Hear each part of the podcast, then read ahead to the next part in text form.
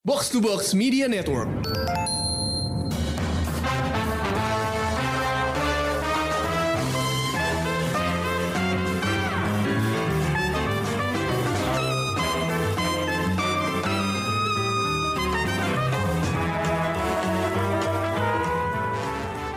Halo pendengar Showbox, balik lagi bareng gue Amy di sebuah episode khusus yang membahas film dari masa lampau.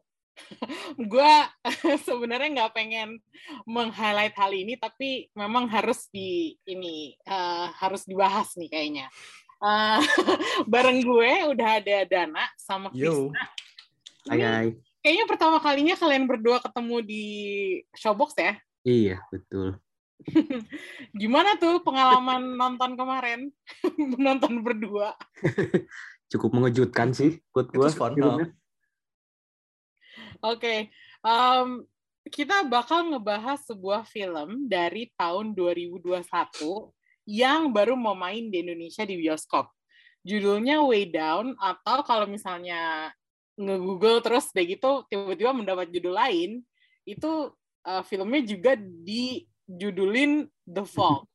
Gue nggak ngerti kenapa ada dua judul, tapi gue rasa ini karena satu produksi Spanyol ya, Dan uh, di beberapa teritori sepertinya marketingnya tuh membutuhkan apa ya? I don't know judul yang judul lebih yang lebih catchy gitu kali ya. catchy, heeh, benar-benar. Um, tapi bisa nggak diceritain dulu? Kalian cerita dulu uh, plotnya apa dan apa yang bikin menarik? Oke, siapa nih? Lo dulu deh, Chris. Oke. Ceritanya sih sebenarnya menurut gua nggak terlalu rumit ya, malah bisa dibilang cukup sederhana. Jadi kayak ada se- sekelompok pemburu harta karun yang dipimpin oleh si namanya Walter, dia yang diperankan oleh si Liam Cunningham, yang Mm-mm. biasanya kita kenal sebagai Sir Davos. Game of Thrones. Ya. Jadi dia kayak menemukan inilah harta karun yang sangat dicari-cari para pemburu gitu, yang Mm-mm. dibilang itu treasure of Guadalupe gitu. Hmm. Nah, cuman kayak di ternyata dia mengambil itu tuh secara ilegal gitulah, dia nggak punya izin segala macem. Jadi harta karun yang dengan susah payah dia dan timnya berhasil temukan tuh akhirnya disita sama pemerintah Spanyol.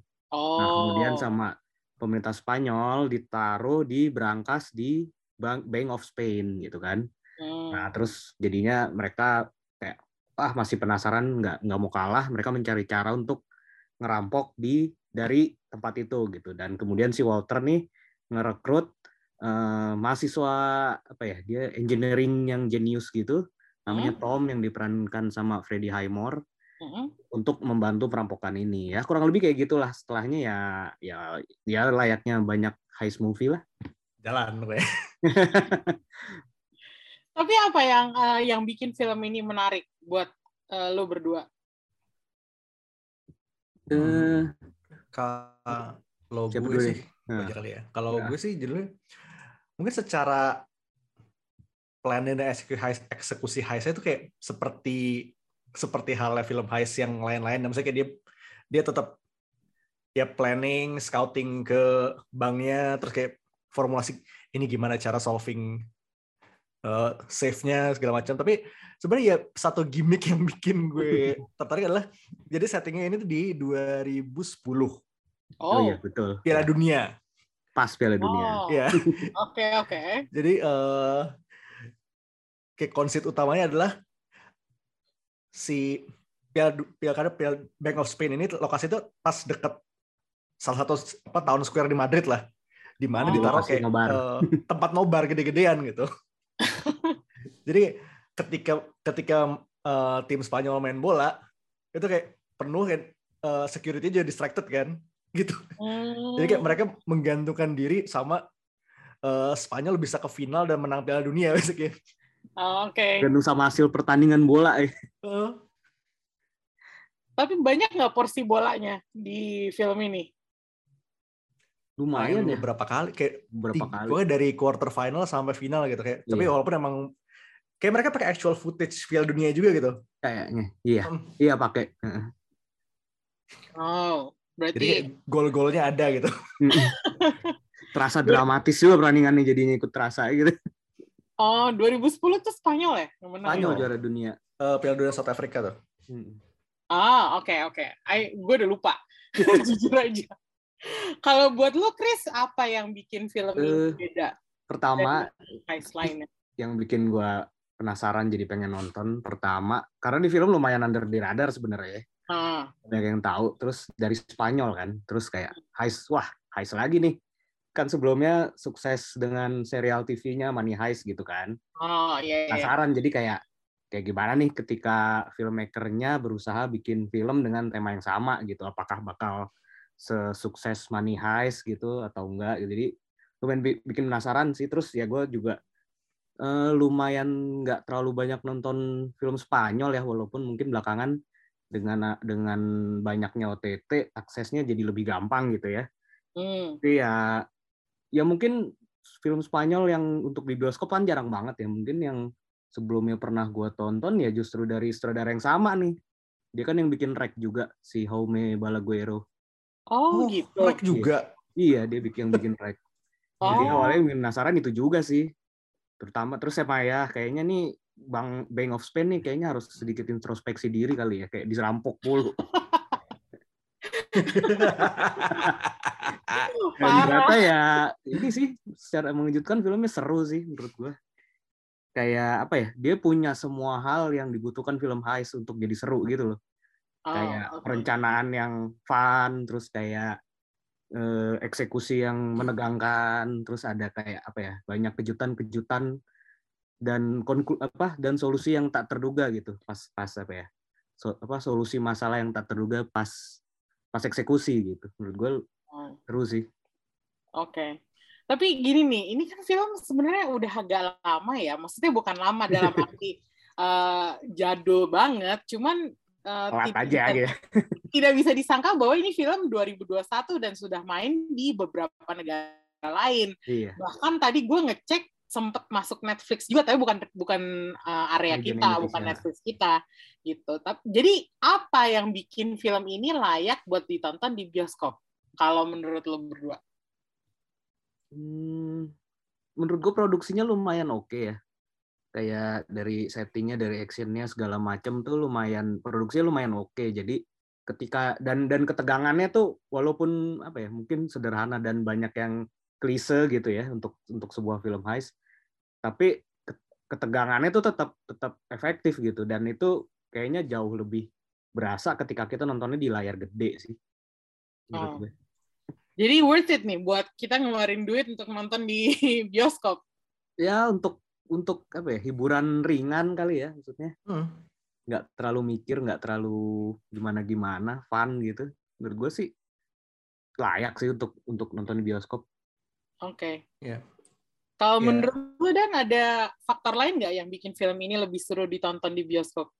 I think ya emang ini karena film heist itu kayak ini suatu kayak mungkin ini ya itu kayak kata Krisna barusan ini film ringan kayak popcorn banget lah gitu loh. Iya. Oh, Tapi kayak emang karena secara emang konsentrasi kayak ketika lo bener-bener invested dalam filmnya ketika lo menonton di bioskop kayak invested banget ya.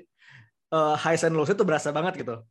oh, dibanding kalau misalnya sih kalau lu misalnya nonton di TV kan paling ya pala lu ke mana-mana gitu kan sini Banyak ketika lo gitu ya. invested banget tuh, kayak, Iya. it feels fun gue gue I enjoyed it sih I really enjoyed it Oke.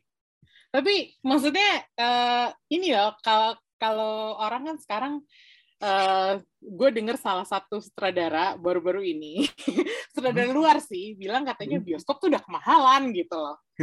Maksud gue kayak eh menurut lo orang masih mau nggak sih bayar duit misalnya lima puluh ribu apalagi weekend nih Hmm. Enam puluh bisa lebih dari itu. ya. Hmm. Iya, enam puluh ribu, tujuh puluh lima ribu buat nonton film ini di weekend dan ngeluarin duit gitu Hmm. untuk film yang jelas-jelas keluarnya tahun 2021 gitu. Maksudnya Ya. gue cuma khawatir aja bahwa ada yang kayak berpikir ah ngapain sih lo ngeluarin film usang gitu. Eh kan kita ke bioskop itu kan buat experience-nya juga ya, Hmm. bukan cuma buat Hmm. nonton filmnya ya. Dan menurut gua ada emang ada apa ya beberapa hal tuh yang nggak bisa kita dapetin ketika kita nonton di TV atau di ap- apalagi di gadget dengan layar yang lebih kecil gitu ya. Hmm. Jadi kayak ya apalagi kayak film heist gini benar kayak tadi Dana bilang kayak eh, bisa lebih apa ya fokus untuk ngikutin step by stepnya eh, kayak eh, karakternya juga ikut berpikir berkembang dengan perampokan ini tuh bisa lebih bisa lebih kita rasain gitu ketika kita nontonnya benar-benar fokus di ke layar gitu Oke. dan nggak tahu ya mungkin eh, kita beruntung juga kali sebenarnya di Indonesia kan bioskop termasuk murah ya kalau Hmm. dibanding negara-negara lain bahkan tetangga gitu apalagi dengan kualitas eh, studio bioskop kita yang bagus gitu Hmm. Iya sih. Itu Iya, gue setuju sih kalau itu. Bener. Cuma eh, apa namanya kayak nih wah film 2021 kenapa lama banget ya nggak dikeluarin? Gitu. Apakah karena pandemi atau karena sensor? Mungkin itu juga kali ya salah satunya. Pandemi juga kali ya. Dan slot juga kali ya. Oh. Kan kan kayak kita tahu kan begitu di Indonesia bioskop full 100% yang keluar banyak banget kan. Udah Ya. ngantri nih. Iya kan? udah ngantri dan banyak yang gede-gede juga. Ada ada berapa film Marvel ada Top Gun gitu kan. Ada mungkin yang lebih eh, segmented ada apa? Ada broker ada decision to live gitu kan. Jadi kayak slot juga kali ya. Hmm. tapi akhirnya film ini dapat slot juga ya. Hmm, iya, di tengah-tengah serbuan Wah, film lain mungkin Thor layarnya agak mulai berkurang kali kan. Dan ini juga sebenarnya kan kayak film yang sedang tidak ada gitu. Kayak lagi nggak ada film heist di bioskop selain ini gitu. Jadi kalau Iya, memang betul. lo pengen sesuatu yang banget sesuatu yang bukan bukan Thor, bukan Minions ya ini coba boleh dicoba gitu. bukan Thor bukan Minions gue suka gue suka kata-kata itu Oke, ini film dibintangin sama Freddie Highmore yang seorang mantan bintang cilik. Terus tiba-tiba dia main eh, serial TV jadi leading man kan di Good Doctor. Mm-mm. Udah cocok belum sih dia jadi leading man di sebuah film? Dia eksekutif Gua ngeliatnya produser kayak- juga loh di sini. Hah? Dia eksekutif produser juga loh, kalau nggak salah. Ah, oh ya? Ya, produser iya, produ Iya, ada dia. Wow.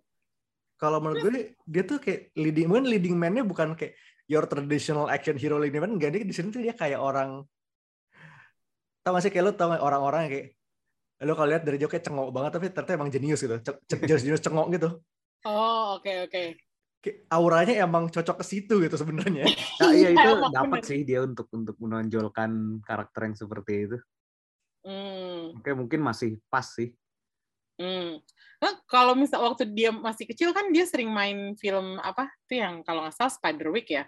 Spiderwick ya, Dia- Spiderwick Chronicles. dia juga udah jadi leading boy sebenarnya cuman kayak auranya pasti beda dong sekarang Mm-mm. udah jadi leading Dia dari Charlie and the Chocolate Factory juga dia kan sebenarnya lumayan setelah Johnny Depp dia gitu kan pemeran Iya iya. Betul betul. Tapi sekarang ini eh, tokoh sentralnya dia apa Liam Cunningham sebenarnya? Hmm, banyak kan di dia sih fokusnya iya, ya. Sih.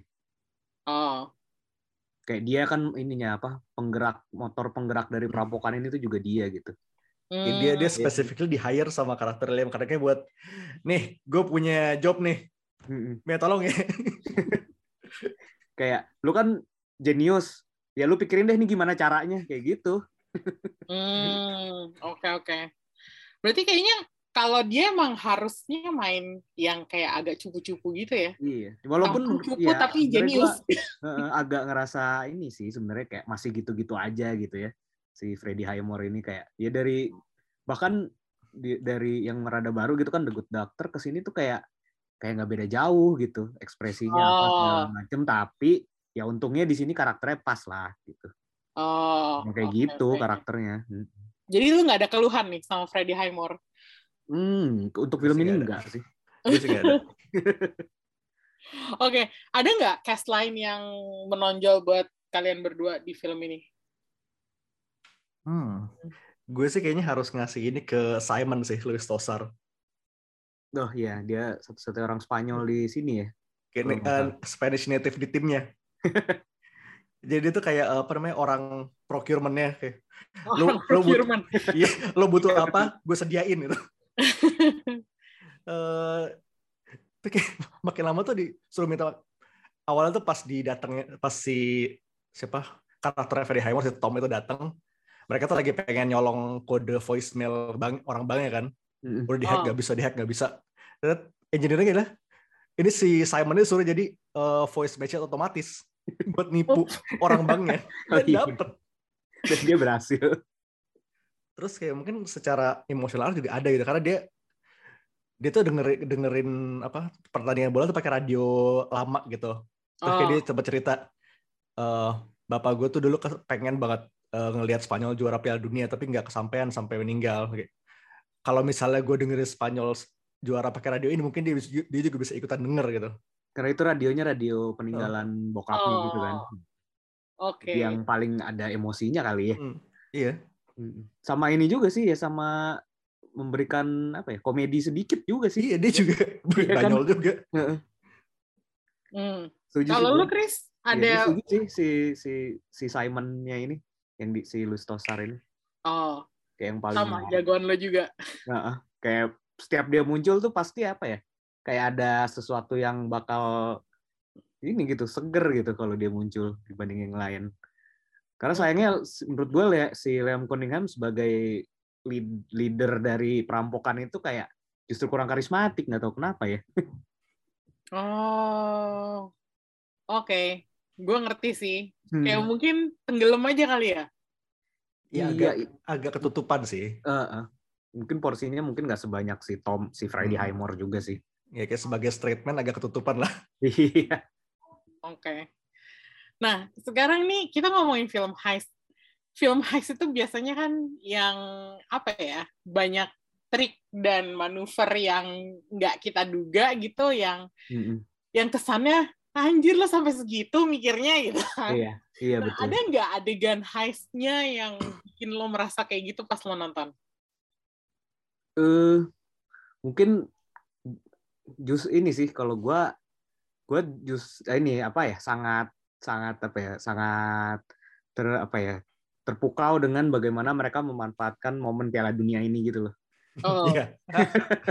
dan itu kayak nggak cuman jadi kayak apa ya maksudnya bener-bener eh, berga- mereka bener, perampokan itu bener-bener bergantung sama pertandingan itu dan mereka bener-bener manfaatin itu gitu sebagai pengalihan kali ya bisa dibilang Hmm. dari tim keamanannya segala macem oh, itu itu gimmick yang di- bisa dipakai dengan efektif sih samaan mungkin kayak ada beberapa momen tuh yang eh kejeniusan si karakter Tomnya ini tuh bener-bener dipakai dengan tepat gitu loh kayak pokoknya ini kan kenapa berangkas ini begitu? Ini kan karena emang kayak rumit gitu kan kayak pakai sistem timbangan gitu.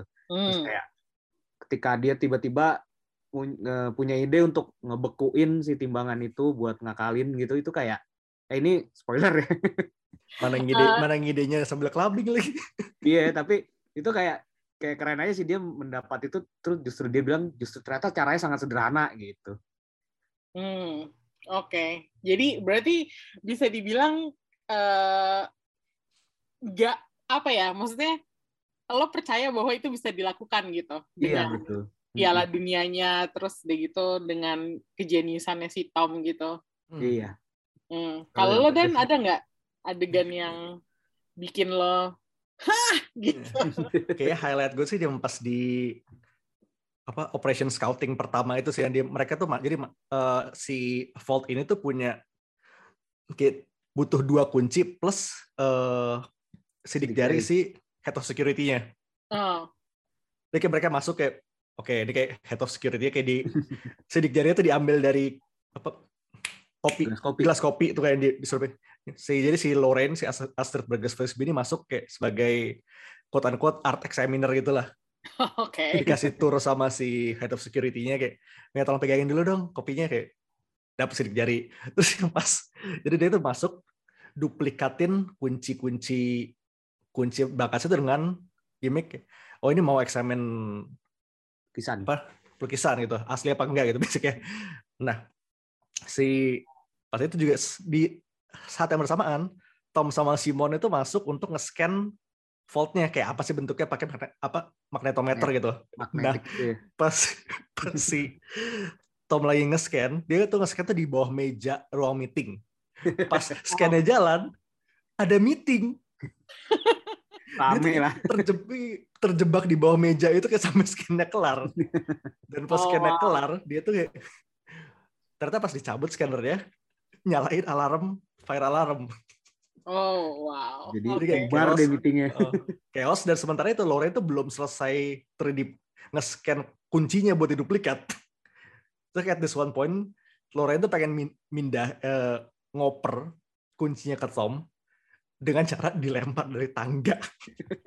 dengan Tom yang kondisinya let's just say dia eh, dia orang pinter bukan olahragawan. Oke. Bad at catching. Oke, how good your catch? Not very good. Oke, tapi tapi itu benar-benar kayak, eh ya lo expect biasanya kayak kalau scouting pertama biasa lancar-lancar aja, lancar jaya gitu kan. Iya. Ini tuh kayak fatal dan nyaris gagal gitu loh. Oh, oke oke. Nyaris banget gagal. Padahal masih step awal banget ya. Iya. Sama gue suka juga sih peman mungkin ini sebenarnya udah sering kita lihat lah ya di film heist tapi di sini lumayan lumayan menegangkan itu cara mereka nge-looping CCTV gitu sih. Jadi Hmm. CCTV Oh. di hack terus kayak di looping jadi yang apa ya tim security-nya lihat tuh beda sama yang kejadian benerannya gitu kan. Itu itu Hmm. keren sih. Karena direkam dulu gitu ceritanya terus ya keren deh itu. Oh, Bukan sesuatu yang baru tapi di sini bisa dibikin dengan menegangkan gitu. Oke. Berarti banyak juga ya trik-trik yang mereka pakai ya? Hmm. Triknya Hmm. mungkin nggak enggak baru tapi emang secara deliverynya bagus aja sih gitu. Iya, efektif. Oh. Oke, oke. Oke. Nah, ada nggak sih yang menurut lo di film ini seperti banyak di film heist lain gitu misalnya yang lo merasa ganggu atau apa menurunkan apa ya menurunkan daya tarik filmnya gitu Hmm, apa ya mungkin kalau gua sih ada beberapa momen-momen klise ya yang gampang ditebak gitu loh kayak kayak ada lah mereka kayak nyebrang mesti nyebrangin eh kayak kayak bawahnya tuh ada apa ya semacam bukan jurang sih ya tapi dalam gitulah Karet aja sih sebenarnya. Terus kayak mereka nyebranginnya pakai tangga gitu terus kayak orang pertama lancar orang kedua lancar kayak ya bisa ditebak pas orang ketiga kan Iya. itu kayak kayak paling gitu-gitunya aja sih sama ya ya karena emang sebenarnya cukup cukup sederhana kan plotnya ininya jadi kadang emang banyak hal yang nggak bisa ditebak sih hmm. kalau dari gua oke kalau dan ada Speaking nggak of- sesuatu of- yang Ah. kurang Speaking of hal-hal yang nggak bisa yang bisa ditebak nih kayak James ini ya karakter Sam Riley ini kayak dia tuh yang paling paling misuh lah kayak begitu Tom masuk gitu. Ternyata ya surprise surprise eh, dia pengkhianatnya gitu. Ya lo udah tahu lah kayak kebaca dari you can see it from miles away. oke oke Tapi kayak harus gue akui sih eh biasanya ya karena pengkhianat itu biasa kalau nggak mati di ditangkap gitu kan. Mm-mm. Kalau ini nggak cuma di cuma dibego-begoin aja gitu. Hah? Really? Eh, eh, jadi dalam si apa namanya eh, kotak treasure yang mereka cari itu itu kan isinya tiga buah koin Hmm. di mana mereka tuh nyimpen eh koordinatnya harta karun Sir Francis Drake. Hmm. Nah tiga koin itu koordinatnya koordinatnya di diukir ke tiga koin itu. Nah Hmm. pas itu si siapa Liam Cunningham eh, what's his name Walter. Walter Walter. Walter dia tuh kayak udah udah kebaca nih kayaknya James nih kayaknya bau baunya berkhianat bau baunya Among Us deh Eh, dia dia bikin koin palsu terus ditukar sama Loren pas di dalam vault ya jadi pas di dat pas si James ngebawa koinnya ke MI6 karena dia orangnya MI6 gitu kan diminta buat ngambil koinnya terus di prank koordinatnya tuh salah salah jauh gitu Oh, oke. Jadi cuman gitu doang ya hukumannya. Cuman ya dia Gitu. di prank aja gitu. Iya, karena dia aja. ya, karena dia MI6 juga Nggak bisa ditangkap ya. iya Kesel. Oke. ya, ya itu lumayan sih biasanya kan pengkhianat ada ganjarannya atau apa gitu kan Hmm, Nah, iya ini dong. ya, ya, ya udah nih goblok cuma dimisuhin bosnya dipermalukan. aja Ini gue pengen tanya deh. Ini Hmm. ada nggak sih adegan mereka jalan bareng semuanya? Semua anggota Oh. heistnya jalan bareng. Itu sering banget salah gue lihat di film. biasanya post di ini setelah sukses gitu ya Iya betul. di meeting pointnya gitu ya ada nggak adegan kayak Eh, gitu? jalan Nggak. pos bareng kayaknya enggak ya Nggak Gua ada lupa. sih. Medan nggak ada kan ya Cuma nggak ada, cuma minum bareng ada. ya Itu ada, itu ada adegan wajib nomor dua tuh. santai bareng ada yang apa di tempat yang udah di, di apa kayak di pantai gitu kok nggak salah ya. Iya, pas, pas Eh, di akhirnya udah, Prancis, udah di Prancis di Prancis Iya tuh, pokoknya yang nyisanya sesu, kecuali James tuh udah leha-leha di pantai. Hmm, di di Saint Tropez Wih. Berarti sukses nih heistnya. Nah, Eh, se- heist yang ini sukses. Nah, nah, tadi kita ngomong ada harta Koin. karun Sir Francis Drake kan. Ah, Ternyata tebak, ternyata pas di scan koordinatnya, tebak di mana? Eh, harta karunnya ada di bawahnya Bank of England. Kesel banget. jadi perampokan ini tuh baru nge- untuk ngedapetin koin itu Terus udah gitu kalau nggak salah ya, kalau nggak salah ya orang-orang yang gue baca eh, apa the next heist itu direncanakan di pesta olahraga berikutnya. Iya, memang 2012-nya kan ada Olimpiade. Olimpiade Iya, kan? Olimpiade. Di London. Jadi mereka Asli. nunggu dua tahun lagi untuk next Itu perampokan ngeselin banget, sumpah gue kayak hah kayak gini banget nih endingnya. Tapi itu lucu, justru- itu lucu sih. Iya, itu lucu menurut gue keren loh. Iya. Kayak ya emang mereka dari awal tahu yang mereka kejar nih baru koinnya gitu, baru untuk koordinatnya gitu. Cuman Hmm. kayak ya ternyata ada di di sini Bank of England terus wah kebetulan banget sih tapi London Olimpiade ada Olimpiade ya udah Asli, kesel aja. Ngeselin banget tapi itu ide bagus sih kayak apa ya udah pakai pesta olahraga aja sebagai. Gimmicknya. apa namanya Itu Distraction sudah gitu. ini kan udah jadi formula sukses mereka di perampokan sebelumnya kan. Iya, sama ada lagu wajib ya pasti ada Sex Pistols. Oh iya bener London Calling. kesel Calling, banget London Calling The Clash dong. Iya. Enggak, tapi lagunya Sex Pistols kok. Gue lupa lagunya apa, tapi Oh God Save the Queen. No Future. Eh, Ghost Save, Ghost Save the Queen ya? Hmm. Oh iya, Eh, bukan ini ya, bukan gue lupa bukan The Clash ya. Enggak, enggak. Itu Sex Pistols. Definitely Oke, Sex. Pistols. ini lagu Ya. apa ya kita ngomongin lagu apa ya Ya kan kan setting London kan biasanya ya itu kan. oh Lagu buat London. Iya.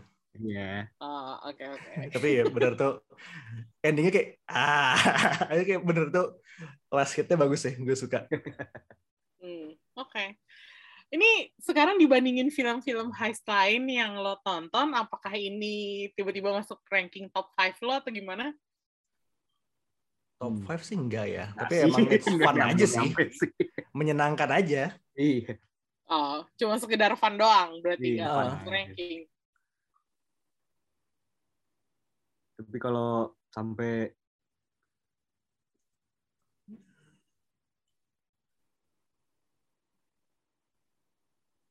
sampai kalau sampai eh, ya sorry sampai kalau sampai top 5 jauh sih masih nggak nggak sih. oh oke Hmm. Nah, sekarang lu ada nggak sih rekomendasi film heist favorit lo yang yang pengen Hmm. aja lo rekomendasiin gitu? Setelah nonton film ini lo apa bisa nonton film apa lagi gitu? Hmm. hmm, ya? gue sih kayak kalau ngomong-ngomong heist movie dan perampokan sih salah satu top gue adalah Baby Driver sih Oh, Baby Driver. I am uh, known Edgar Wright fanboy, jadi Baby Driver, walaupun emang filmnya sudah sedikit tainted dengan satu cast member yang you know what.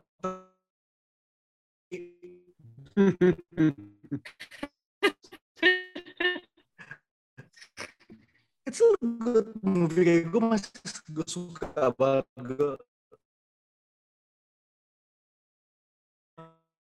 Hmm. Kalau gue highest favorit gue sih masih